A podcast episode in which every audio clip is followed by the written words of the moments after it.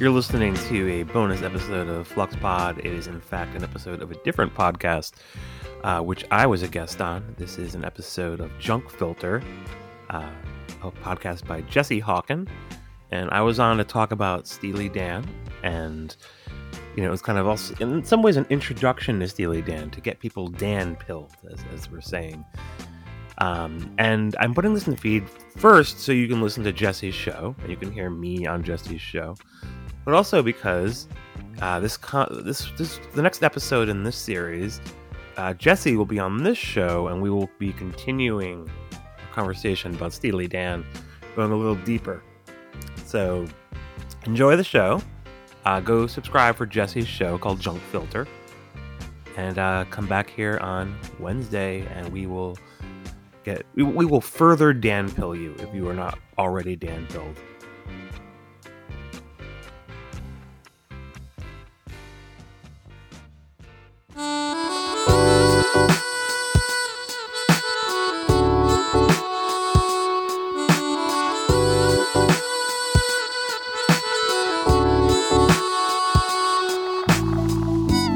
Welcome to episode 24 of Junk Filter. My name is Jesse Hawken, and my guest for today is Matthew Perpetua. He's a Brooklyn-based podcaster. He's been running FluxBlog for the last 19 years, and he has a new podcast called FluxPod. And I've asked Matthew to come on the show today to talk about Steely Dan, a very divisive band. Matthew and I love them. Some of my listeners may not love them.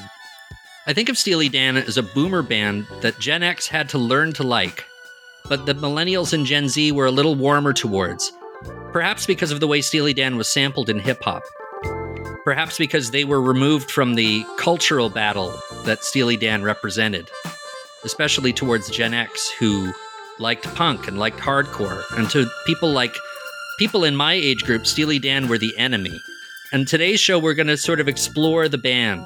We're going to explore some of the dynamics of their music, and we're even going to talk about why people don't like them. Matthew, welcome to Junk Filter. Hey, thank you for having me, Jesse.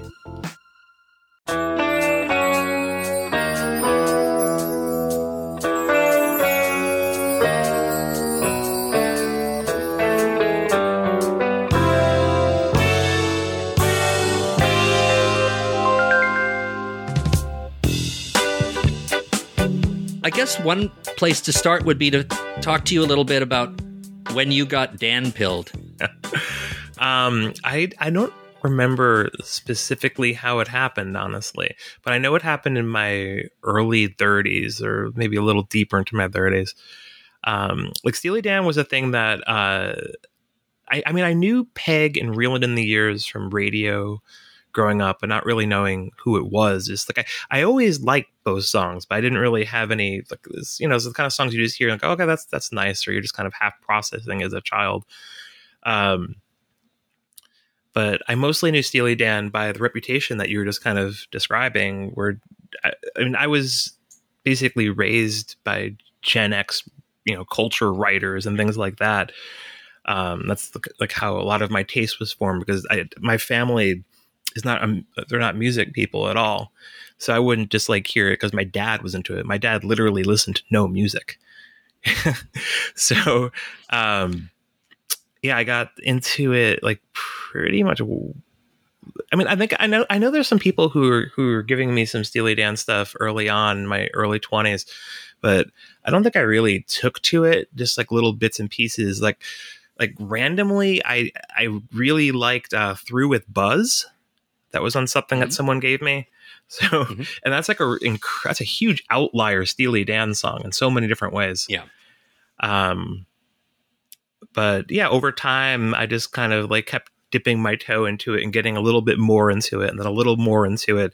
And then at some point it just, and I find this happens to a lot of people, is it just kind of becomes these brain worms that just start taking over your head, and you just start thinking about it more and more. And there's so much to think about and so much to read.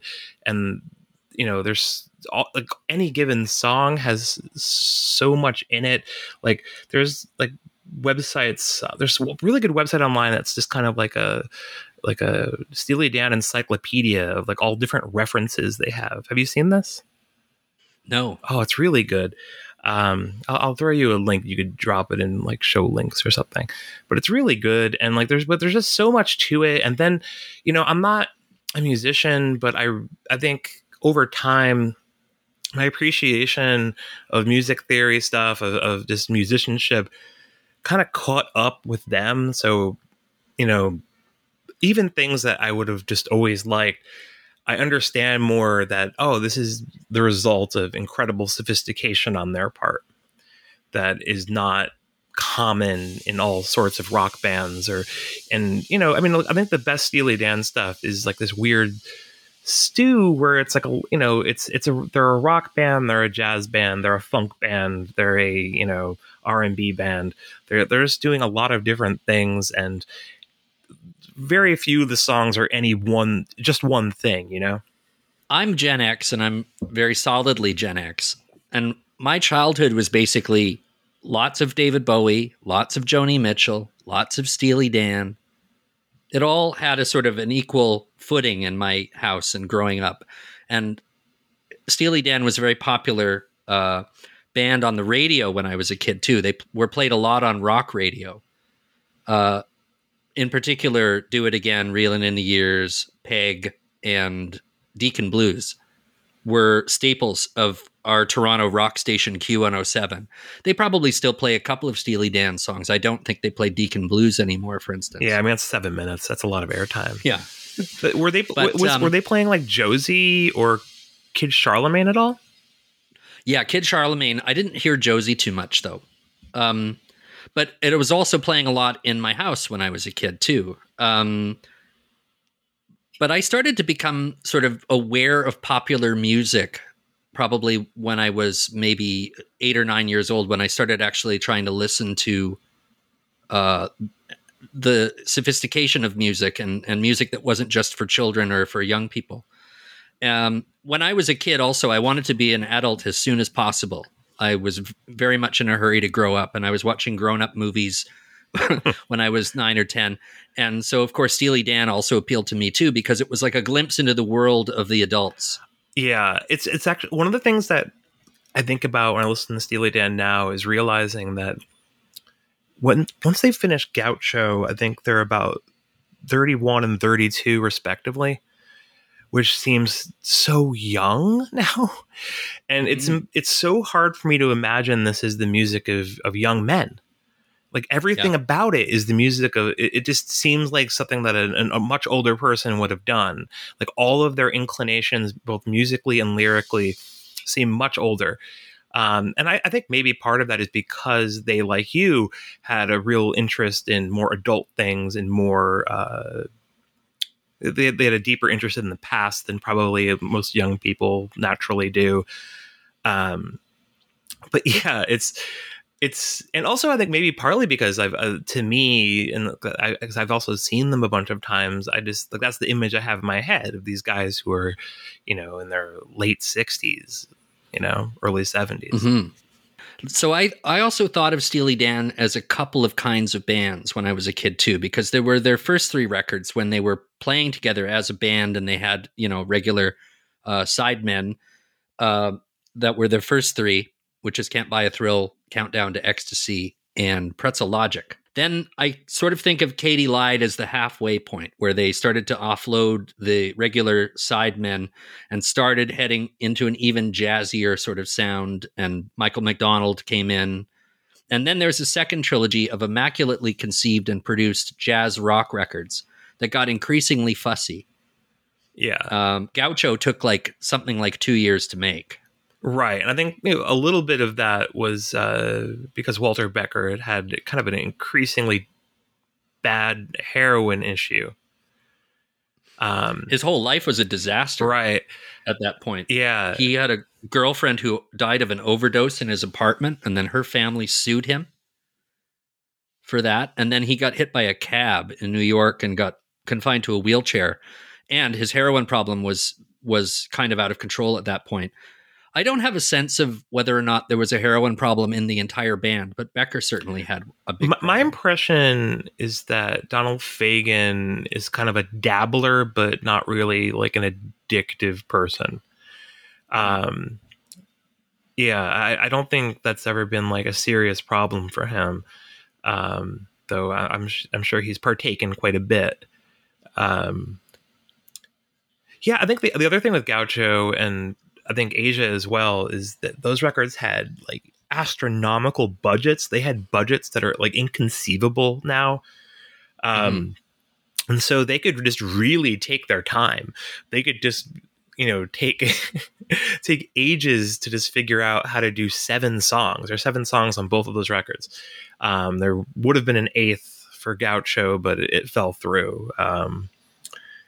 But yeah, they were just, there's one thing I can't remember what magazine I was reading. I was reading this pretty recently where Donald Fagen was talking about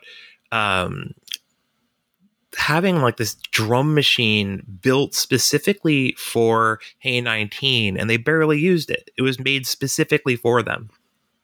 Was this the one Roger Nichols designed? I believe so. Yes. Do you know that technology was then what turned into Pro Tools, right? Yes, it was. I think he mentioned that in passing in that interview. They designed this computer drum machine or something for the album, and that technology was very much ahead of its time and actually informed the creation of Pro Tools. So all you people out there who are, who don't like Steely Dan, let me just advise you that you wouldn't have Pro Tools without the album Gaucho. Yeah, Gaucho is really ahead of the curve in terms of digital recording. I don't think it was fully recorded digitally, but I do believe that The Nightfly was. Yes, The Nightfly is absolutely fully digital. And it definitely sounds it. The Nightfly was Fagen's solo album because Steely Dan broke up in 1981. Yes, and that record came out in 1982.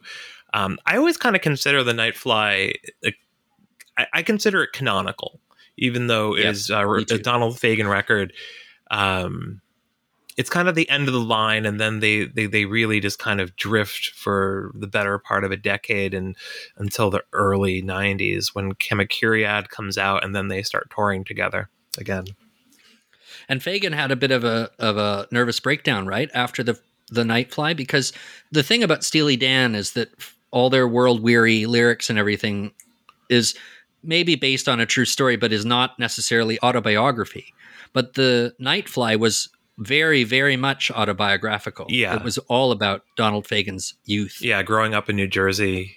My impression is that without Becker, Fagen kind of was adrift. And even if you listen to him talk about other things he's done without him, he just kind of learned to internalize what Walter would probably tell him. Mm-hmm. But he was just... those two, I think one of the beauties of Steely Dan and the work they did is, it's hard to say like where one ends and the other begins. You can kind of like look at specific things and you can kind of reverse engineer stuff if if you're inclined. Obviously, like the piano chords are usually probably Donald's because he's a piano player, but the lyrics, it's really hard to tell like who is who because they wrote all of them together. Mm-hmm. I think Walter's stuff leaned a little bit more sardonic and Donald's stuff leaned a little bit more emotional and also a little bit more fantastical.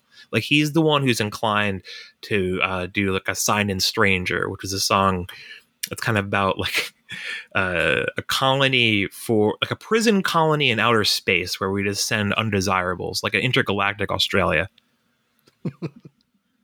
That's right.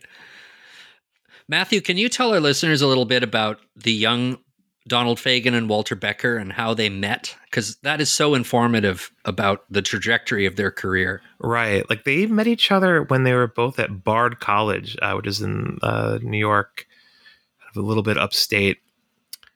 I think Becker grew up in Queens, if I recall correctly, and Fagen grew up in just outside of the city in New Jersey. So they're kind of guys like just like me, because I mean I grew up not in either of those two places, but I grew up in the same kind of proximity to New York City, where it kind of I relate to this thing that they both had, where it's just like, you know, you just know that's where the stuff is. That's where the life is. And you're just kind of stuck on the outside, you know. Becker, I think, lived like way out in Queens, way, way, way out, where it's just basically the suburbs. But yeah, they met at school, and I think they just kind of connected pretty easily. I remember that Donald Fagen has a book called what is it called? Eminent Hipsters. And it's not, I don't necessarily recommend this book, because it's kind of like one of the more half-assed music biographies you'll ever find. Because like a lot of it is just kind of repurposed articles that he wrote, kind of in that 80s zone where he's not really doing music, but he's writing like essays about movies in magazines, like I can't remember which one, but maybe it was Film Comment or something like that. And so there's a lot of essays like that. And then there's a couple of things that are kind of autobiographical. And then like the entire second half of it is just an incredibly bitchy tour diary. And it's not even with Steely Dan. It's with the Dukes of September, which is like a super group of him and Michael McDonald and Boz Scaggs. You know, and it's that's pretty interesting when you get a sense of like the comforts that he had grown accustomed to with Steely Dan. Like he mentions the thing that they would do when they would do like a national tour is they would just kind of find a centrally located hotel that they liked, stay there, and they would fly out to the shows and come back to the hotel after the show, while the bands were and the crew were just kind of going around in buses from place to place. But the tour diary, he is on a bus. He's kind of living a little closer to the ground. Like there's parts where he's just like going to see like Spider-Man 2 in the movie theater and like hating the 3D. You know, it's funny to think of Donald Fagen going to see a Spider-Man movie. Well, what I love about these guys, and what I sort of can semi-relate to from my own childhood, although maybe that's why Steely Dan spoke to me so much, is that while they were being themselves at Bard, this was like 1965 or something. This was at the beginning of the Age of Aquarius. But these two dudes were obsessed with beatnik culture. Yeah, they're obsessed with like Charlie Parker. So they loved William S. Burroughs. They loved Charlie Parker. They loved Billy Eckstine. It was... what they were interested in was decidedly out at that point, but they embraced it wholeheartedly. And so they were complete outsiders at school. And I have a funny quote from one of their classmates at Bard College, this guy named Terrence Boylan. Quote, "They never came out of their room. They stayed up all night. They looked like ghosts, black turtlenecks and skin so white that it looked like yogurt. Absolutely no activity. Chain smoking, Lucky Strikes, and dope." Yeah, that's our boys. And weren't they thrown out of the school? Isn't that what My Old School is about? Yes. And there's a whole... there's that line in that song about like Gino and Daddy G. And Daddy G is G Gordon Liddy, who would later be involved in the... In Watergate, yes. I was blanking on like one of the crucial events of the American 20th century. Sorry about that. No. Let a Canadian tell you about Watergate. Yes. Right, but like, yeah, there's like, I can't remember what was going on with that, but yeah, it's just like, you know, G. Gordon Liddy has a very bizarre cultural footprint that involves being mentioned in like one of the great anthemic Steely Dan songs, like one of the highlights of any Steely Dan show. So these guys, Becker and Fagen, got contracts as, were they the band for Jay and the Americans? Were they in the band or were they just writing songs? I think there was a little bit of both, but they started gravitating towards the idea of like, no, we're composers. You know, they were trying to get like, I mean, I guess like their earliest gig was basically that kind of led to Steely Dan. Was, you know, kind of a songwriting partnership thing, you know, kind of in the Brill Building style that just kind of mutated into Steely Dan. It was back when you could still do that, like get a job as house songwriters. So they were like label songwriters for ABC Records, but I don't think they got all that much recorded. I think they were just spinning their wheels to a certain extent. But the funny part was that they actually did a reverse takeover of the band. Like Steely Dan was a band founded by a guy named Denny Diaz, or co-founded by him.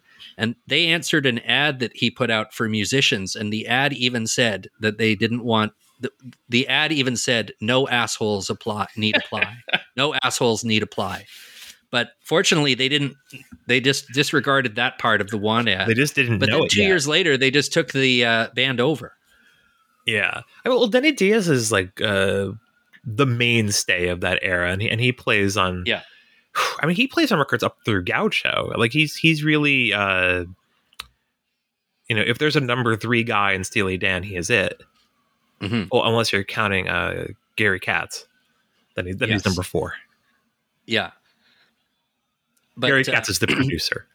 Yeah, Gary Katz and Roger Nichols were their two producers. And one of the things that was so interesting about Steely Dan, as I was sort of trying to understand how music worked and how rock and roll worked, was that they were unique in the sense that they had this. They started off as a collective of a band, but then they started to turn into a collective of rotating studio musicians for hire. But there were basically two levels of organization. There were the players, and then there were their engineers. Yeah. And this was one thing, that is a leitmotif of this conversation, I hope, is that I think that there's a real correlation between Steely Dan and cinema. And one of the things that I can detect as a connection between Steely Dan and film is their sort of Kubrickian perfection, that they would spend months on a song. They would bring in players to play identical lines, and then they choose the most precise one. That's a really good specific comparison. They probably are the Stanley Kubrick of rock and roll. Yeah, to the point of exhausting their crew and players. Mm-hmm. And I think one thing, their approach to putting bands together just for one song of this, it's basically there's casting, right? They're just casting players. They're casting people to do their lines and their roles in a film. And this isn't totally unique to Steely Dan, but I think it really does connect with this is the closest thing you do to make an album as a movie, where you're just trying to get I think you're just firing the guy because he's this guy can't do the lines right. He's not doing the cadences I want them the way I hear it in my head. Mm-hmm. I think that there's part of it is they had a sense of what they wanted it to be. They could hear it in their head, but they also wanted to be surprised. They would often prefer the parts that were done beyond their own imagination. Mm-hmm. Yeah, they had ideas in their head that they were as good as they were as musicians. They didn't have the finesse or the chops to really do it. One thing that I love, a quote from Stanley Kubrick that I think also applies to Steely Dan, because Kubrick was so famous for 100 takes of things. The way he described his working method is he said, "I don't always know what I want, but I know what I don't want." Yeah. And that's the reason why he keeps doing it. And so Steely Dan would run their musicians through that kind of thing. They'd have to do it and do it again, if you will, endlessly. And then they'd be greeted with sarcasm by the guys if they didn't like what they did. But I think there was a bit of a revolving door at sometimes. There are 40 credited musicians on Gaucho, but God knows how many people came in to almost try out. I was thinking just now of a part there's that famous Making of Asia documentary that people can mm-hmm. find on YouTube, but also on mm-hmm. Amazon Prime and things like that. Where Chuck Rainey is talking about being told by the band, by Walter and Donald, "Oh, we don't want slapping on this." I think there's just a lot of slapping going on records in the late 70s, and they were like, "Oh, we don't want that." But Rainey just does it anyway, and they're just like, "Nope, we were wrong. Chuck was right." So I think it's a really good example of They're not these ruthless tyrants who lack imagination beyond what they have in mind. They were open to collaboration, but they just wanted something. I think they just had a really good sense of what the songs needed to be. Mm-hmm. And, you know, they were open to trial and error to get to where the songs needed to go. Mm-hmm. Let's talk a little more about the relationship between cinema and Steely Dan.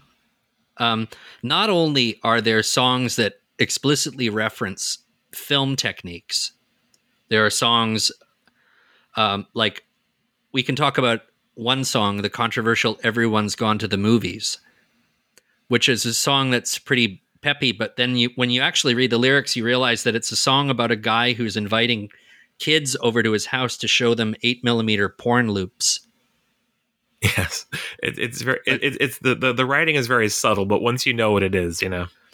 But that's a really funny song because it sounds like it's about going off to the movies, but it's actually about a pederast showing sleazy loops to children and their parents being happy because now they have the house to themselves. I realize that song is probably like the prototype for what they did much later on when they come back in the 2000, the record, yeah. What was it? Two Against Nature. Like almost every song on Two Against Nature has like a similar premise where it's like you're just listening to an absolute sleaze, this kind of like talk about the things that he's trying to do and like the way he's trying to like convince some innocent person to do something that they really shouldn't do or don't want to do. Yeah. But, like that premise just became way more fascinating to them as they were older men. And that record, like I haven't really fully connected that one. Like I only recently started really paying attention to those last two records in large part because I had just kind of like, well, I have listened to all the Steely Dan and yet I want more. Well, here's the more. Mm-hmm. Mm-hmm. But yeah, I think I've listened to, the Two Against Nature a lot more than the record after that. But Two Against Nature, I think of as being kind of like, you know, just kind of move along with like just a movie comparison. I think of it as being like a different genre where I think the other ones are probably more dramas or comedic dramas in the way, like, let's say a Sopranos is, you know, like that kind mm-hmm. of like synthesis. Whereas I think that record is definitely just a full-on farcical comedy. It feels like later period Woody Allen movies, but whereas Woody Allen is doing this like his whole creepy thing like fairly sincerely, like this knows yeah. that it's all creepy and that's the whole point yeah. of it. Yeah, I mean Gaucho is one big long creep fest from people who are very aware that they're past their prime and that they could be doing something else and that this is, you know, kind of a tragic end. Yeah. I mean, the whole catalog is obsessed with various forms of losers. And, you yes. know, I think like the earlier records, they like a more noble loser, but as they move on through their career and as they get older, like they definitely like a more farcical loser. Well, even, Walter Becker described that their music is about epic loserdom, which was a very, very great way of putting it. Like, it's not just being a loser. It's like Deacon Blues is like an epic loser song. Yeah, epic. It's like aspirational to become like a Deacon Blues type. Like to drink malt whiskey all night long and die behind the wheel. That's the dream, Jesse. Yeah, that's the dream. And learn to work the saxophone too. Yeah. A little bit more about the film stuff, like there's celluloid bikers in glamour profession. The song Haitian Divorce, which I do want to talk to you about in detail in a minute, mentions camera and editing in the lyrics. Now we dolly back, now we fade to black. There's some kind of a shoot going on in Peg that may or may not actually be a porn shoot. It might just be cheesecake, but there's all sorts of filmic detail in that. And I also wanted to mention Donald Fagen's song New Frontier, which was a very cinematic music video. Oh, it even had a title I love that card. Song. That's one of my favorite of the post-Gaucho songs. But the video is like a little mini movie about a young couple having a date in a bomb shelter. It's very memorable. Lots of animation. But I just feel that there's something cinematic about everything that's going on with Steely Dan. The way that they that they tell these sort of lewd film noir narratives and high production design, even though it's a record. There's very something sweeping about it, certainly compared to everybody else around them. I was thinking about this when you first just kind of brought up the idea of them being like, you know, cinematic in their way. And, you know, giving that some thought, listening to some of the records since you mentioned that, the thing that occurred to me was like a lot of these things could be good movies, but they're better as songs. Like they're better in this kind of this miniature. Like you could extend a lot of these into like a full length film narrative, but I don't know if they would really improve on the ideas. Yeah. Like I think Haitian Divorce is a good example. Like I don't really want to watch a full movie of Haitian Divorce necessarily.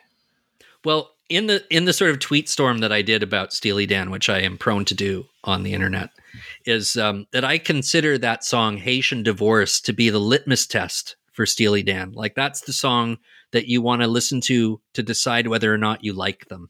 That's an interesting, because that's one I don't really listen to a lot, honestly. I, like the only time I ever listen to Haitian Divorce is if I'm listening to The Royal Scam Incomplete.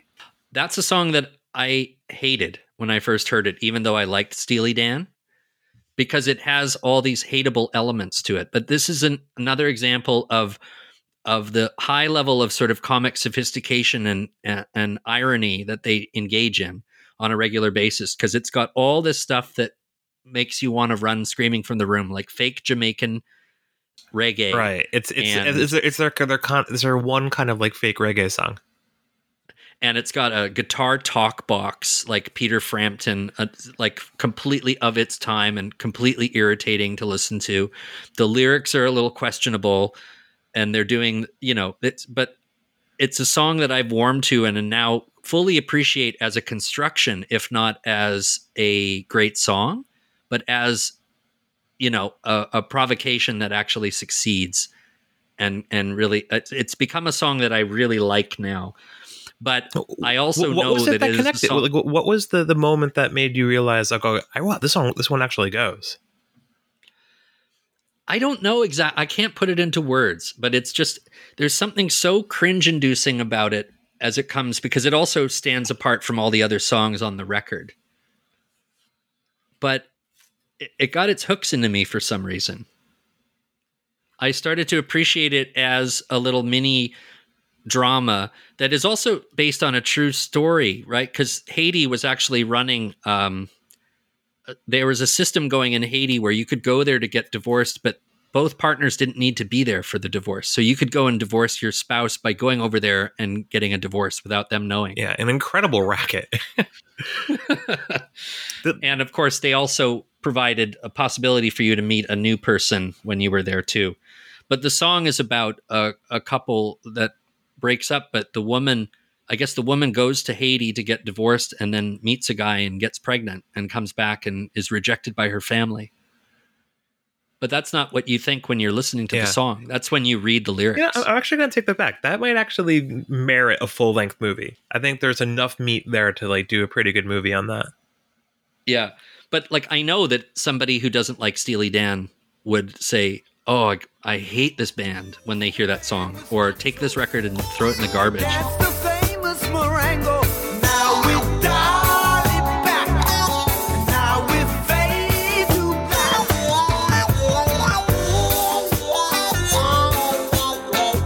black. When I was a kid, it was hugely embarrassing to tell anybody that you liked Steely Dan, to tell anyone your age. It would be like telling them that you just enrolled in a jazzercise class. It was deeply uncool. And most of the people that I knew, like the fans of punk rock and stuff, Steely Dan were like the Doobie Brothers and Fleetwood Mac. They were the enemy. They were the reason that punk was invented. And I don't think younger people have that kind of animus towards Steely Dan. Well, they certainly don't have that animus towards Fleetwood Mac. No, Fleetwood Mac's been completely rehabilitated. Fleetwood Mac is now just kind of like entirely unassailable to like people of like all generations. It's actually, I've actually mentioned this in the past to people who are younger than me that, yeah, there was a good stretch of time there where like where Fleetwood Mac were just kind of like really not cool. It was embarrassing to, you know, like the Smashing Pumpkins covering Landslide was kind of like, oh, that's a weird move, you know? Yeah, but that all this kind of gradually changed. I think one reason why it changed is because younger people aren't carrying around that kind of cultural baggage. Like, one reason why Gen X hated a lot of boomer music so much was because they hated boomers. Right. They were people who are not that much older than them. But, you know, you're reacting against something. And I mean, a lot of those cultural biases just kind of get handed down to people without them really giving any thought. You're just kind of like, oh, well, that cool person said this. So, you know, they're probably right. And that we've all, at, you know, different points in our life have either been one of the people in that conversation. I certainly have been both. But yes, I think Steely Dan, for me, absolutely was poisoned by that Gen X hatred of it. Like, I just did not listen to it almost entirely because I had just been warned off to it by the older writers and not really actually people that I know. There's mostly writers, I think, I'm a big fan of The Best Show on WFMU with Tom Sharpling. Yes. And Tom Sharpling famously loathed Steely Dan and will just never come around on it. Yeah. But like, I definitely like look up. I'll know somebody who's very cool and has very, is on point about all their opinions. And then they say Steely Dan is the worst band of all time. And I don't understand how you could feel that way, especially if you're also somebody who, uses irony and dark wit all the time. It's like very defensively against Steely Dan doing it. My theory is pop psychology, that there's somebody that they hate in their life who loves Steely Dan. Therefore, I hate Steely Dan. One of the things, like, I feel that it's got to be something about deeper feelings they have about something else that Steely Dan is a connection to. One of the things I noticed is that this kind of stigma around Steely Dan doesn't really exist in the Black community, where Steely Dan has always been very respected, and it's always been like one of like the white bands that like were cool and acceptable. And, you know, I think part of it is because, you know, Steely Dan work with so many incredible Black musicians. And we're drawing on a lot of Black music, but like adding to it and not just being like people who are just aping stuff. Now, there's a lot of boomer bands that did that. But Steely Dan always did their own thing, and they were additive. They would kind of like take an idea and go a couple steps further with it. You know, they were, you know, not hacks, you know? Mm-hmm. But yeah, I think, but you know, and you see that, you mentioned before, like, you know, they got sampled a lot in rap. Like the two most famous examples, I think, is like "I Know" by De La Soul from like their Three Feet High and Rising, which is like a major rap classic that is like now almost like doesn't exist because they can't put it on streaming. Yeah. And then I can't remember the Lord Tariq. Deja Vu? Yes, yeah, exactly. New York to the heart, but got love for all. Line die in the fire where I learned the ball. Uptown is the place where I lay my dome. On the streets of the Bronx where my family roam. Oh damn it, we home. Peter got a 9mm. Player haters can feel the flame for my heater. I never really liked to play a fool like that, but I love to succeed. See foes fall flat, flat like deja vu. And I got another clip with Black Cow, and they didn't screw over De La Soul the way they screwed over them, the Uptown Baby song, because they took like 100% of the songwriting on that. And that's like their only hit. Well, let's do a quick lightning round. I'm gonna hit you with some of the common complaints about Steely Dan, and you can give me your reactions to it. Of course. You might agree, you might disagree, but I think I've did some research, and I think that this is what are the major knocks against Steely Dan. Audio guys love them. They're too anal, they're too fastidious, they're too precise. Yeah, all those things are true. And, you know, I think Asia is pretty famous for being a record that people test their stereo systems on. Welcome to the land of Steely Dan. Asia, when all my time dancing is through, I run to you. Steely Dan. Asia, a continent of the mind. Asia, on ABC Records. I mean, but yeah, Asia and gaucho are very clean. And it took me a while to kind of really get on, especially with gaucho, because gaucho is almost super like clean. Surreal how clean that record is. But the way I described gaucho is as if they pumped their own oxygen into the studio. It's like completely artificial feel to it, like completely controlled environment. I mean, yeah. And well, you listen to the drums on that record and they're so crisp. Like my favorite song by Steely Dan is, and my favorite song on Gaucho is Time Out of Mind. And Rick Marotta plays the drums in that song. And it's so crisp. Like, I mean, we mentioned before, like they had the, they kind of built a drum machine specifically for Hey 19, but like Rick Marotta just plays that part, you know, like yeah. That guy is like such a precise machine of a player. You don't need a machine if you have access to that dude. Okay. Next thing people hate about Steely Dan, their attitude. They're too cynical. They've seen it all. It's really irritating. Yeah, they also don't like people very much. There's a real misanthropic edge to them, even beyond the cynicism. Yeah, I mean, that's true. I think that's part of the appeal, right? Like, you know, I'm not sure if I ever really interpret, like, the songs as mean.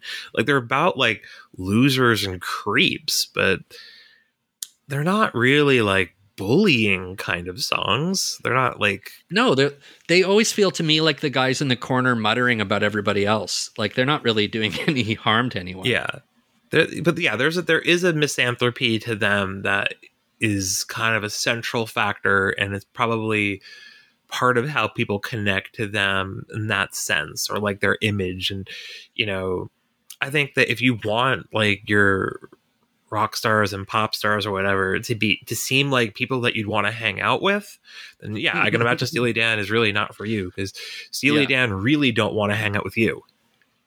That's right. Fagen's voice is irritating. Yeah, maybe. I've come to really like Donald's voice. I do too. He sings technically well, but not so well that it's as good as any of the players on the records, which I think is important because it kind of gives you this like more flawed human thing in the midst of like more virtuoso elements or really precise and perfect elements. So like, I think he's very necessary as an element. I feel like it'd be weird to hear the songs by other people. Like, you know, I've never really cared for Dirty Work as much as a lot of people do, because that's not a Donald sung song. And when they play it live, it's the Danettes sing that one. Oh, really? Yeah. Or if you're very lucky, like I was, like the last Steely Dan show I saw and watched in New York City, Jenny Lewis sang Dirty Work with them.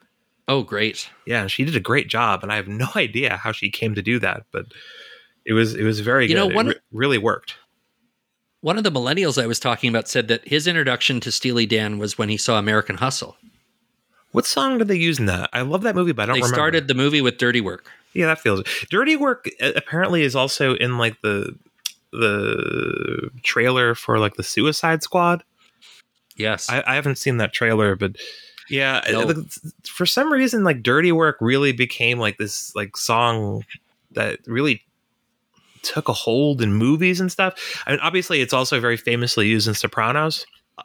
Speaking of the Sopranos, I want to share with you another good tweet response that I got, where the guy said that one reason why he likes Steely Dan is that he can't think of a band that does a better job of expressing that Tony Soprano feeling of coming in at the end when the best is already over and when all that's left is to cling to marginal hipster credibility. Oh God, that's so accurate. That is exactly where they're coming from. That's their entire worldview. It's feeling like, man, it would have been so much better if we were there, you know, at the time of Charlie Parker, or even before that. But here we are, stuck in the rock era. Okay, yeah. Well, we'll do what we can. Wasn't that great though? Yeah, wow. So back to the reasons why people hate Steely Dan. Hold on, because I've got a couple more. Their fans are irritating. That's true. I don't know. That seems subjective. Like, I mean, all the people I know who like Steely Dan a lot are like on the cooler end of things. So I know. I don't think of any of my friends who like Steely Dan as being irritating, but I don't know. Maybe they're talking about the people that they grew up with or something. Yeah, I don't know. You could say that about anything, honestly. If you just know a bunch of assholes, I mean, I'm sure like the more boomery people are kind of insufferable. I mean, but then like I think about like how people talk about Steely Dan online now, especially on Twitter, and like all those people are cool and funny. You know, yeah, it's just like it's to me, it's like one of the cooler like rock aligned fandoms that I have any association with. Well, Steely Dan Twitter is real. Like there's a few people that we all follow each other because we love making jokes about Steely Dan, and there's really, really funny tweets about that band. And it gets doubled up because so many people are irritated by Steely Dan that making jokes about Steely Dan irritates them, which is also funny. Yeah, I mean, I feel like it's kind of a flex to be into Steely Dan now in a lot of different ways. Yeah. And also, I mean, I think it's also worth noting that Steely Dan at this point, you know, I think there were some times where I mean, they were always a critic band for sure. They mm-hmm. always got good reviews, but you know, they definitely fell out of favor, especially as the Gen X cohort was more in control of things. But in the time since, like, I don't know, like Steely Dan are pretty much universally accepted. Like they appear in like all the big canon lists, you know, the Rolling Stone, like 500, which is the voting base, which included me, I should say, was very diverse. And like they got both Asia and Can't Buy a Thrill in that one. And, you know, like a few years ago, like Pitchfork had a whole week of just Steely Dan reviews, and like most of them were just like rave reviews. I think Asia got a 10, you know, I mean, as it should be. But, you know, I think that any kind of stigma about them being uncool has really evaporated to the point that the people who would really, you know, at this stage of things really insist that like they suck or like, you know, like they start seeming like the ones who are out of it. The other great one is you are a dad if you like them. It means they just assume younger people maybe or people who hate Steely Dan think that it's music for dads. It's music for dads whose kid hates them and they hate the kid back. And the dad's always going down in the basement and smoking a joint and listening to Steely Dan. They just associate it with dad taste. Yeah, I mean, I think there's something fair to that, especially given like what the boomer end of their audience is like. Mm-hmm. But I don't know if the younger end of the audience is like that. I know a lot of women who like Steely Dan. Oh yeah, absolutely. And I know I've seen a lot of Steely Dan shows, and like I know that especially where I usually sit is usually the cheaper seats at the Beacon Theater. Like you just mm-hmm. see a lot of people who are pretty young, who are you could just kind of get the vibe off them that they are musicians. Mm-hmm. You know, they're definitely a band that musicians like for obvious reasons. Mm-hmm. But yeah, I like there's a fair number of women. There's a fair I don't know. I feel like there's truth to that stereotype, but I don't think it defines the band or who likes the band in the broadest sense of things. I also feel like we were saying before, what was I saying before? There's also a substantial black audience for Steely Dan. I don't know if those stereotypes apply to the black end of the audience. Well, and they're also well aware of their whiteness too. I mean, that's part of what the big joke that they're always doing is. Yes. Right. Like they're not trying to be like they know that they're making black music. It's their favorite thing, but they are not trying to pretend they are black guys. They're not, you know, they keep it real, you know, if you want to put it that way. Mm-hmm. Here's something that I was thinking as one reason why younger audiences may not be so opposed to Steely Dan is the way that they were introduced to their music. When I was growing up, music fandom was very regimented before the internet. You liked what you were given. Now people can go and find their own interests. And in this algorithmic world, when you're interested in something, they send you something else you might be interested in. Yeah. Oh, I mean, it's a little more tailor-made. And I think that millennials and Gen Z came up being able to sample all kinds of music without the cultural baggage of subcultures of like, you know, boomers are versus Gen X. I don't think that battle meant anything to anybody younger than 30. Prior to MP3s and certainly prior to streaming and things like that, you know, you had to buy records. You had to, and so you had to, you know, in making a purchase, you're making kind of an identity statement, and people would really, and like I mean, I'm just old enough to have some portion of my life be lived like this, where, you know, you align with certain genres, like the things, the records you buy say something about you, you know? So I think a lot of that, Gen X era, late boomer Gen X era, like the anxiety about Steely Dan and like, oh my God, what if I got this jazz rock record? What would it say about me? It would, you know, it's just like it being kind of like this kind of taboo thing. Yeah. But once like those stigmas and those behaviors around getting records kind of dissolved, and I think even in the late 90s, you know, people, the fashion was more towards eclecticism, so you know, people were starting to push against that even during that phase. But yeah, it's just not the baggage just isn't quite there. So it's just like, do you like this song? Like, did you happen to somehow hear it?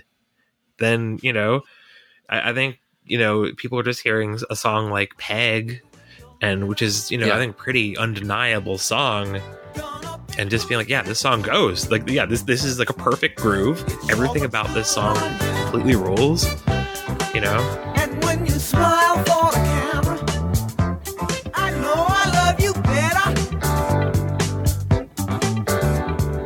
Hey, we'll come back to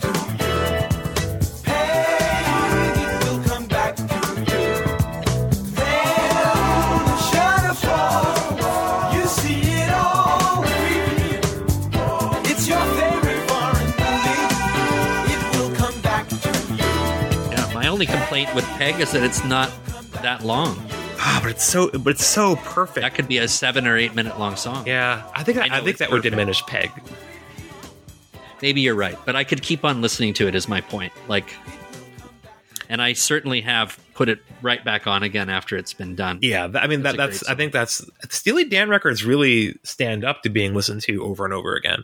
I think part of the sophistication of the musicality lends itself to that, because it's not like, I mean, there's a lot of stuff that you can really like a lot, but it's very simple and it doesn't really stand that repetition because your ear just kind of gets tired of it. Whereas there's so much there's so much pleasing going on in those Steely Dan songs, but also there's just little bits of things or things that, you know, your brain is processing that it's a little off, but you don't know why, because, you know, you don't have a degree in music theory. You don't know they're playing a mu chord.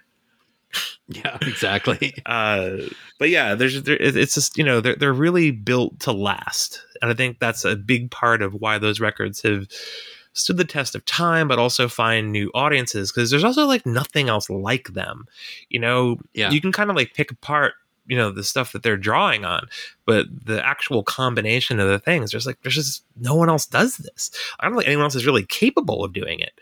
You know, certainly not on the compositional level. Like they're really they're unique players and unique composers, and their set of influences, I think, is almost impossible to replicate organically. Mm-hmm. But I also consider the knocks against the band that there's too much artifice, that they're too distant, and that they're too cold. To me, those are features. They're not bugs. Yeah, yeah. It's part of what makes them interesting. I like about it. And that the songs reveal themselves, like that they had all these popular songs that are actually about particularly dark material and sad material and lots of stories about hard drug usage, like nobody bopping around at the ball game. Like when I was a kid, I went to see Jays games, and I do remember as a little kid hearing Time Out of Mind playing at the baseball stadium, and then years later discovering that it's about heroin. that's such a weird song to choose, but it feels right in the moment. Like it sounded so great at a ball game. Yeah, I can't tell. Time Out of Mind is such a, like, I think part of the reason I go back to that song all the time, because it's like this surefire thing that like puts me in a good mood. Like there's just like the music is just kind of like perfectly designed to feel like a perfect blue sky day, Mm-hmm. Yeah, it's just like, I mean, I know this for a fact that I can be utterly miserable and put that song on and it will change my mood. It's probably the happiest song on the record, and that song being about is basically like a weird heroin guru. Yeah, I had no idea when I was little that was what that song was about. Many of their songs are like that. You weren't chasing the dragon as a child? Nope. One of my heroes musically is Serge Gainsbourg, and another thing that I love about Steely Dan and Gainsbourg is the way that they would get all this sort of like hidden meaning into these innocuous sounding songs. Like even Do It Again is about, you know, compulsive gambling. Yeah. But it sounds and drug use. But Gainsbourg famously wrote a song for a young singer named Franz Gall called Les Sucettes, which was the lollipops. And it was all about this girl who loves to lick lollipops, but it was actually gross. And she had no idea when she had a big chart hit. And then it was explained to her what the song was actually about and was horrified. But I don't think that's why it was a big hit. But these were the sort of the insidious little inside jokes that he was getting across. And I love musicians that can play around in that space, even if they're up to no good. It makes a lot of sense to me that, like, especially when you're thinking of Steely Dan as being very film kind of music, that Gainsbourg would be another thing for you, because like that, I mean, especially like Melody Nelson, that record, like that's just kind of like a movie that happens to be like a 40-minute like music album that just really has the full vibe of a film but without the visuals.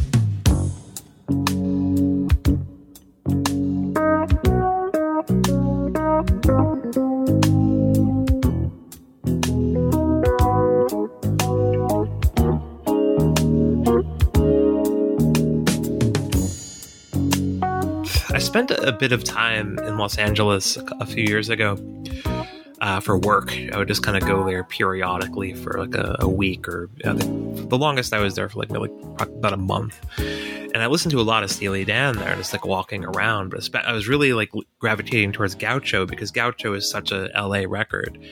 And, you know, it's also just the novelty of listening to Babylon Sisters on Sunset, you know? Oh, yeah. Drive west on Sunset to the sea. That's one of my favorite opening outlines to an album. Well, let's talk a little bit about the New York versus LA dichotomy of this band too, because the band was primarily located in New York. And I always think of the chaos of the stuff that they're singing about, and their sense of humor is a very New York attitude. But the music, especially at the end of their main phase with Asia and Gaucho, really, really captures the feeling of Los Angeles and the sort of hermetically sealed recording studios and this relentless perfectionism, these beautiful sunsets and a decadent lifestyle. I mean, I hear Asia is like the record that you make in Los Angeles when you're homesick for where you're from, which is New York City in this case. And I hear Gaucho is very much like, okay, we have acclimated to Los Angeles. We have now a sick fascination with this place. Mm-hmm. And, you know, pretty much all the characters in that record are extremely LA type people. Like Babylon Sisters is basically a noir. Hey 19 is definitely a very, to me, a very LA kind of sleaze. Glamour Profession's about a drug dealer to the stars in Los Angeles.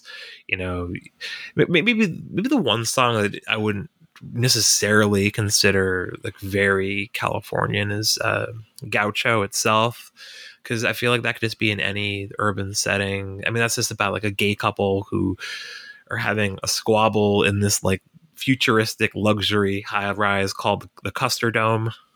And this reminds me, Matthew, I want to say one of the special relationship that I have with Steely Dan is that my parents were both gay. Oh, and I was raised in a very gay friendly household. And as a young person, as I was also trying to figure out the world of adults, Steely Dan was one of the bands that had songs that actually felt like they were related to the gay experience, even if they weren't gay songs per se. Yeah, but they acknowledged gay people as having like full lives. Yeah. I don't think Steely Dan gets enough credit for. I think that a lot of gay people growing up probably got a lot of solace out of songs like Any Major Dude Will Tell You. Yeah. And Ricky, Don't Lose That Number, which Tom Robinson covered as an explicitly gay version of that song. The song itself is ambiguous, and people like to make go through great lengths to say that the Ricky in that song is female. Having been raised by gay people, I felt that those songs had special significance as I was trying to understand the world of adults and the world of same-sex desire. That Steely Dan was not judgmental about that stuff, and that they left room for that kind of interpretation. Yeah. And I have found that a lot of people who've written about Steely Dan don't really deal with that, but I think that that's very important. I have a friend in town, he's heard your name. We can go out driving on slow hand road.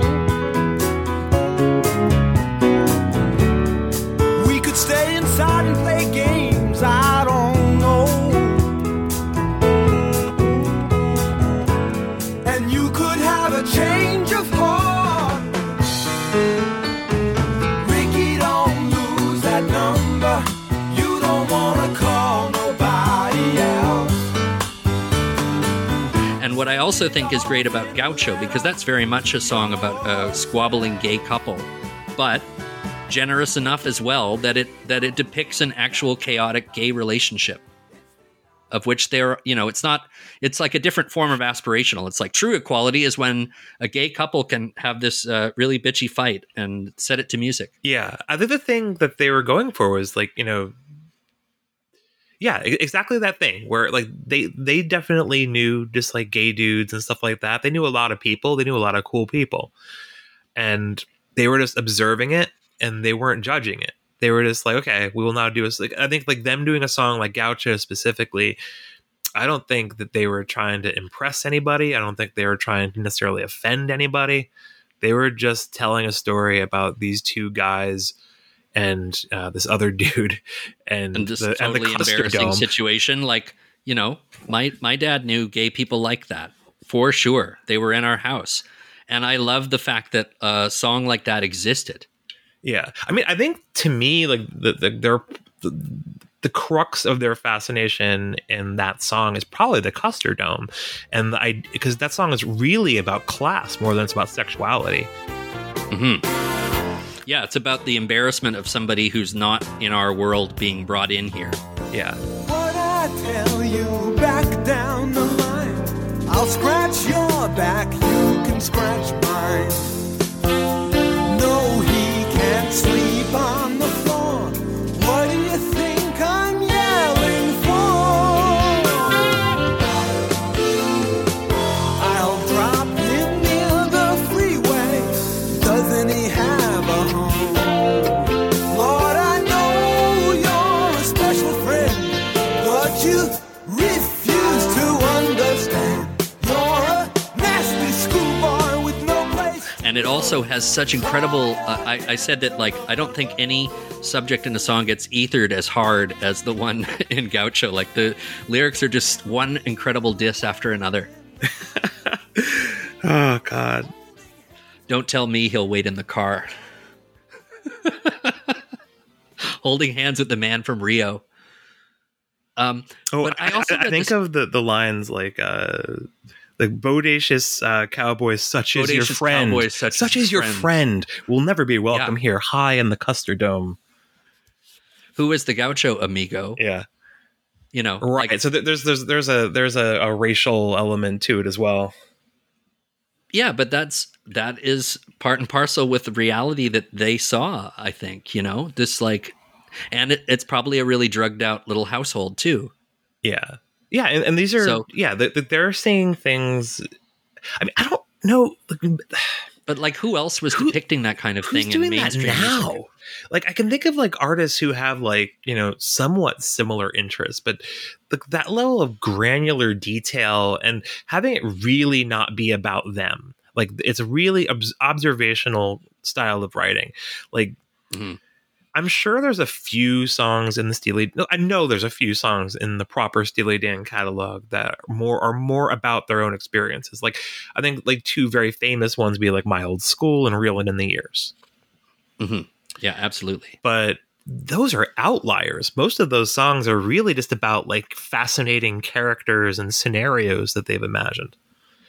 Mm-hmm. Or even stuff where it's like there is something, but like, you know, a song like The Fez, for example, which is very minimalist and just leaves you wondering so much about just a couple lines.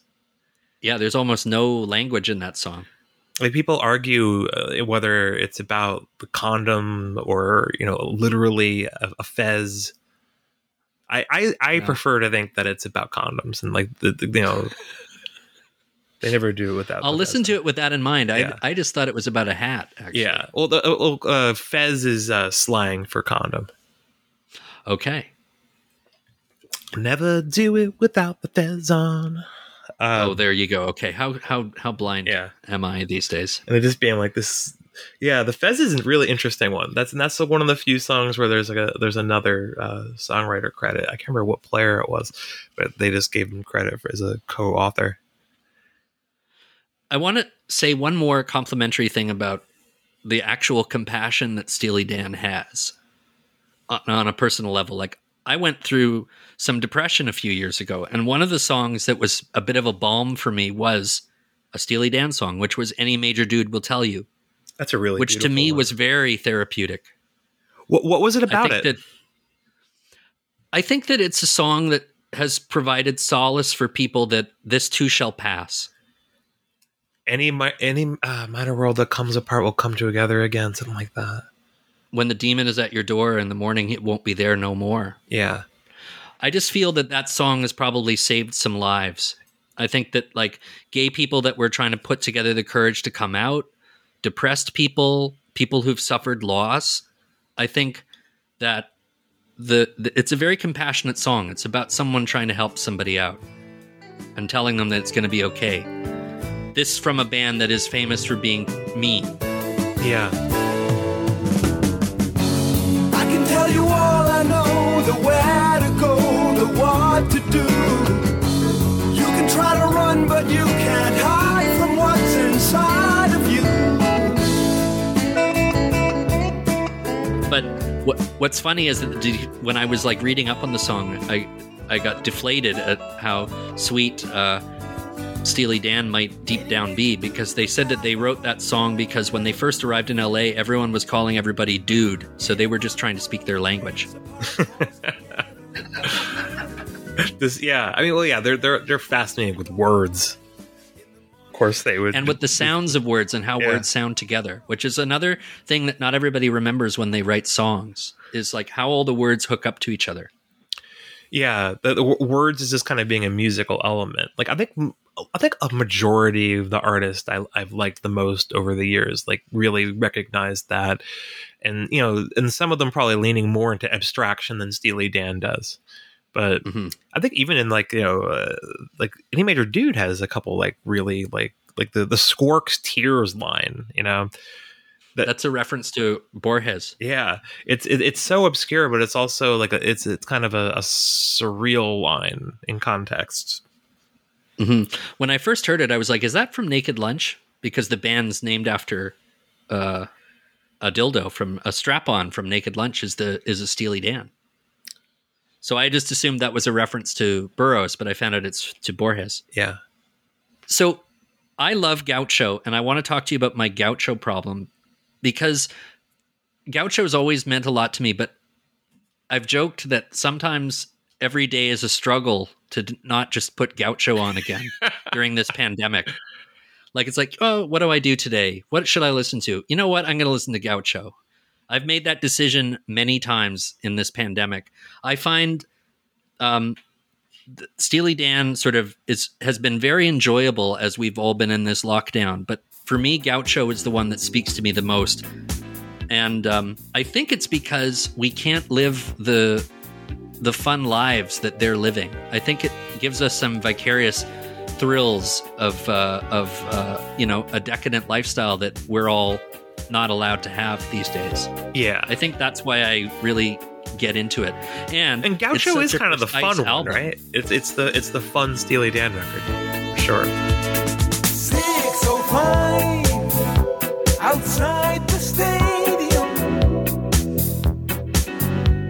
Special delivery for Hoops McCann.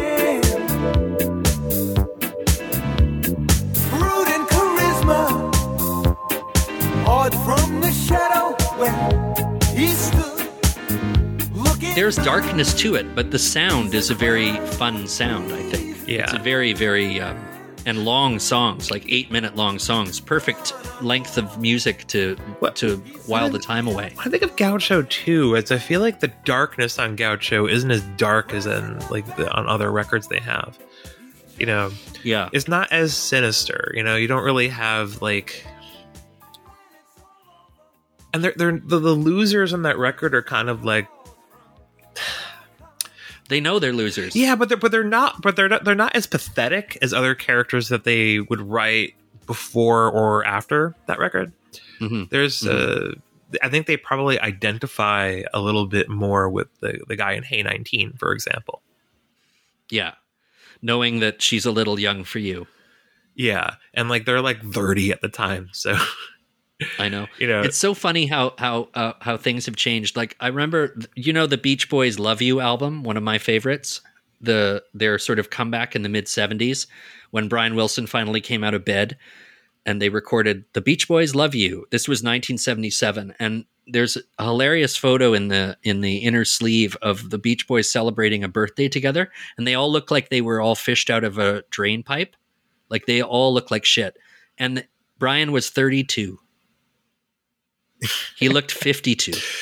I think there's a weird thing that people age better now. I think it's, you know, lucky for us, because, you know, in a different era we might just be completely destroyed men. But you know, I'm still pretty baby faced. You know, I can pass. Yeah, me too. Younger. But just to see these guys, like I guess it's the hard living rock and roll lifestyle. But like I mean, Brian Wilson lived impossibly hard. Young. Yeah, But Steely Dan were impossibly young to be so jaded, but they were always jaded. They were jaded when they were in college. Yeah. I mean, it was just like, for them, it's a lifestyle choice. This is like, that was just like the, like they're, you know, there's always people like that, you know, where like, they're just the ones who are like really young and they just really hate being young. I think you kind of mentioned that before. Yeah. Like I can kind of relate to that too. I think I was always just kind of waiting to be like over 30. Mm-hmm. And I was always looking for culture that would point me the way towards adulthood. And for me, Steely Dan was that. Yeah. Right. And like Steely Dan is just like unapologetically adult music. And in the way that I think like a lot of the films of their era is like really unapologetically adult in a way that even films and things that are meant for adults now is not quite the same. Where I think there is, and maybe it's because it was the boomers and this large cohort of people all becoming adults at the same time and all being like, yeah, we're adults now, you know, mm-hmm. like maybe part mm-hmm. of it is that, or, you know, but I feel like people, you know, the boomers themselves bounce away from that before too long. Once they realize that aging is not cool for them. Well, boomers sometimes doubled down and pretended they weren't old. Yeah. Like they worried that they were too old while they were still young, and then they pretended that they were still young while they were too old. Yeah, yeah. I feel like that. Like, it's funny the way like the millennials and boomers kind of have like these certain resonances with each other, and you know millennials are largely children of boomers, and the Gen Z cohort that's coming up now are largely the children of Gen Xers, and you know, there's a lot of, I think there's a lot of similarities between those two cohorts, probably even more so than the others, because they're kind of forged in very similar situations, or just kind of the idea that like economy's collapsing, and you know you kind of swap out climate change is one thing, and the fear of like nuclear war is the other. You know, one cohort has AIDS, the other one gets pandemic, and then probably more pandemics later. Yeah. You know, they're kind of shaped by similar things that kind of make you have diminished expectations for life. And I think boomers and millennials have a much more rosy outlook. And I feel like, you know, I don't feel like Walter and Donald really shared that kind of optimism about the future. No, not at all. Not at all. They did what they could. Here's a very funny response, because I was asking some of the Steely Dan Twitter people who are younger than me why they like Steely Dan and what is it about them that really resonates with them. And I love this answer. Somebody wrote back and said, as someone born into a generation that has pretty much no hope financially, listening to Steely Dan is as close as I will ever get to the level of carefree vibin' that boomers enjoyed. Huh. Interesting. It's not really what I get from those records, but I guess like you were kind of saying, that's kind of what you were getting from Gaucho in the pandemic. Yeah, it's like it's the vibe, the vibin'. And Gaucho certainly speaks to me for that, because it's like just perfect. It's perfect music for driving around with the top down at night in California. I put this list together that on Twitter, where I said that here's a short list of gangsta Steely Dan songs. And so I put Babylon Sisters on there, and I put Ricky Don't Lose That Number, and I put Peg and Josie, and like people were like, you forgot this, you forgot that. But like I realized that like, oh yeah, actually you could just put Steely Dan on and go driving. You don't need to put a playlist together. Yeah. So you're saying just before that the, you know, having your experience like really intensify during the pandemic, like having a lot of focus on those records. And I found a similar experience, but like not really tied to the pandemic, but like really at some point a few years ago, Steely Dan really became like one of the default things I listen to. If I can't decide what I want to put on, I would put them on all the time. And like the other major default thing for me was also Stereolab. Yes, and I love them, you know, too. Like they're kind of different moods, but I feel like there's certain similarities and like ways that make them very easy default things to listen to. They also I can also put them on and not really think about them too much, although they both merit thinking about closely as well. Yeah, they just sort of augment what you're doing. Yes, and I think like I definitely listen to, you know. There's like a period I had of a really bad depression around like 2013, 2014. And that's really around the time I started listening to Steely Dan very seriously. Mm-hmm. And I think but didn't it help? Help? I wouldn't know if I could say help in the sense that you had that experience with any major dude. Like I wasn't really having like emotional experience, but I think like I was having the exact opposite, because like for me, like depression takes the form more of like a blankness. Yes. So I think especially Stereolab, I was really drawn to it because like there's a certain like geometric quality to Stereolab where you can listen to them and it's almost it's very abstracted in a lot of ways and mathematical. Yeah. Yeah. That's what I always thought of about Stereolab was math. Yeah. And I think like, especially when I was in like the worst of it, like I was listening to Stereolab all the time, like largely for that reason. Cause like it didn't ask anything of me emotionally.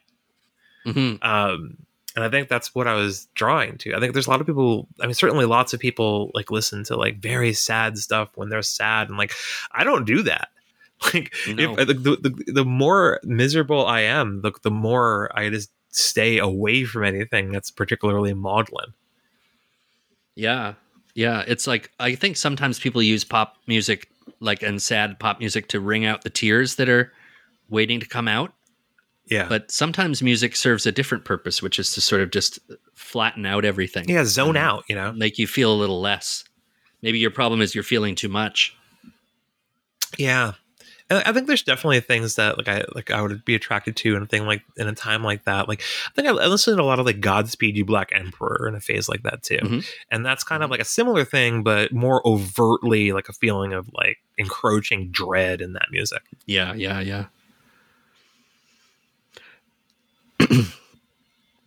Oh, God. Have we forgotten anything else about Steely Dan? Is there anything else? I'm trying to think of what you were kind of outlining before.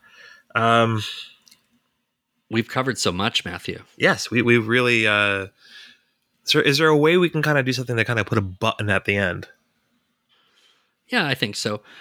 If you were trying... So, Matthew, if you were trying to get somebody to understand why you like Steely Dan, is there a song that you would recommend that they try and listen to? I would probably just direct them to Peg. I feel like that... Because Peg is like such an easy song to like. But it's also kind of like... so much of their aesthetic is kind of like in that one song. Like all the things that make Steely Dan are somewhere in Peg. So if you develop an attachment to Peg, if you become fascinated by Peg, it's very easy to kind of transition into other parts of the catalog. Whereas, directing people to the more early stuff that's more rock, like Reelin' in the Years, a lot of people would just really like that one too. That's a very popular song. It's very easy to like that song out of context, but I don't think that song has that same thing where, if you like that song, you'll probably like the rest of the catalog. But yeah. I feel like Peg's just a really good entry point to that band. Or, or maybe like by the same token, like a song like Kid Charlemagne. Yeah. They're just really accessible songs that also just kind of like really give you the premise of the band. Can we say one more thing? Like, what do you think about how Steely Dan gets lumped in with yacht rock? I am not crazy about the yacht rock thing. I've never really liked like those old sketches. I don't like the way those guys like kind of try to like retrofit define a genre that didn't quite exist. Like I think there's a thing that happens in time, but like they try to like make it a genre, and like they're sort of tongue in cheek about it, sort of not. I don't know. Those guys just really kind of rub me the wrong way personally. So I don't know. On one hand, I feel like they did a lot to get people to pay attention to that stuff, to like listen to it. But I feel like it's so glib. I think they kind of like perpetuated the thing where, oh, this is not cool. I want to take this seriously, even if it's so smooth and well made. It's like there is a certain condescension to it that I don't like. But then there's this sort of the irony upon ironies of Steely Dan, the irony band, being appreciated ironically. Yeah, that's true. But I feel like condescending to those guys. It's like it's just a no-win situation. Yeah, this is like you just end up looking kind of foolish. To me, it was kind of a means to an end. If it's like if yacht rock is the thing that makes people start to appreciate Steely Dan and not be sort of prejudiced against them for dumb reasons that aren't even their own ideas. Great. Yeah, that's fair. But yeah, there's like I don't know, it's like that kind of smug attitude towards it really puts me off, and I think probably was like literally putting me off from listening to the music. So I don't know if that whole scenario even worked on me specifically. Though, it's like, I think, if anything, it kind of shines a light on like a bunch of stuff I grew up listening to. They're like, oh yeah, I like all of that stuff. I really love What a Fool Believes. I really love, that general kind of like a really immaculate light FM. That's kind of like what I grew up listening to. Me too. Like that was the whole backseat of the car when I was a kid. Right. It's like, it's all the stuff I grew up listening to on car radios and in stores and stuff. So, like in the supermarket. Yeah, exactly. Like that's all the stuff. I recently did like this set of 70s soft rock kind of breaking into like three parts of the decade. And the whole thing of it is like, this is all of the music I grew up listening to, not intentionally, but it's all, for the most part, stuff that I really like a lot.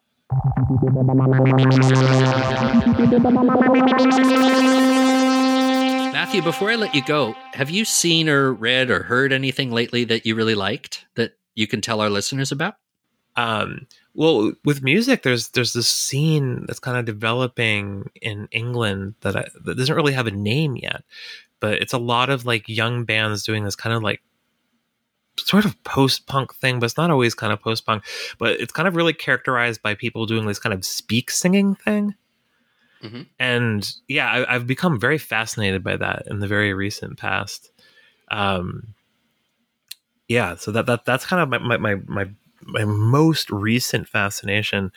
I haven't really seen a lot of movies lately. I wish I could throw one at you. I think like of all the things that really kind of went by the wayside with me in the pandemic is all of my movie consumption kind of like fell off.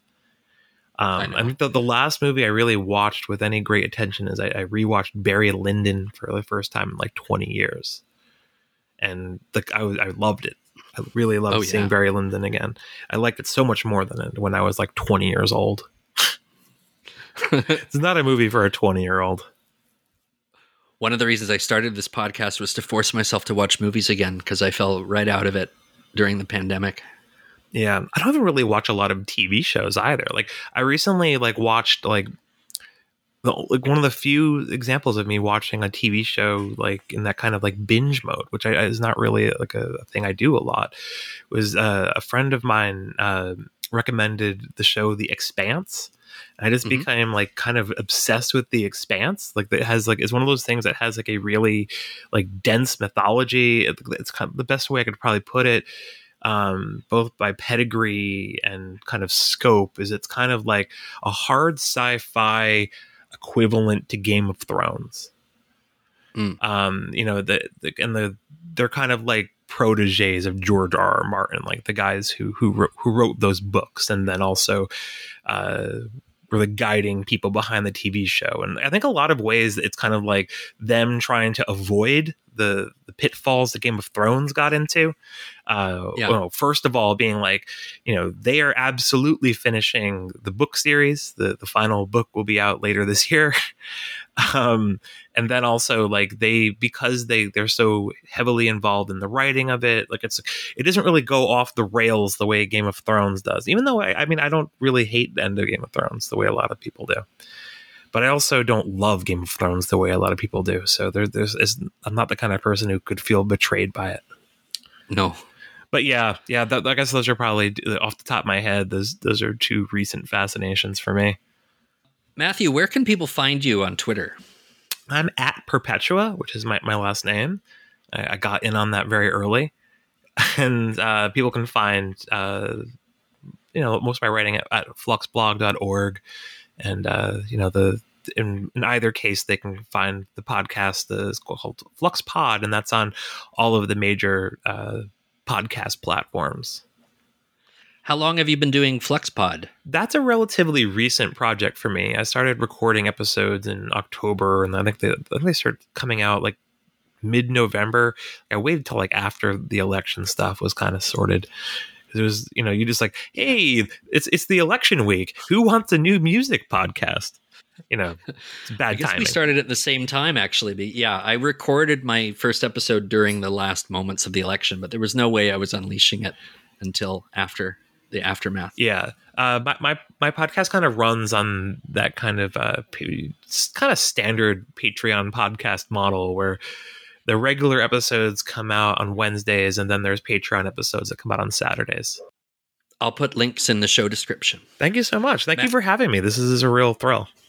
Oh, I'm so glad to actually speak to a music guy about Steely Dan. And, and I'm always happy to meet somebody else who won't judge me for my passion for the band. Well, we are both very Dan-pilled men. I know, and I hope that we Dan-pill a few more people. And I also hope that this show does right by Steely Dan Twitter.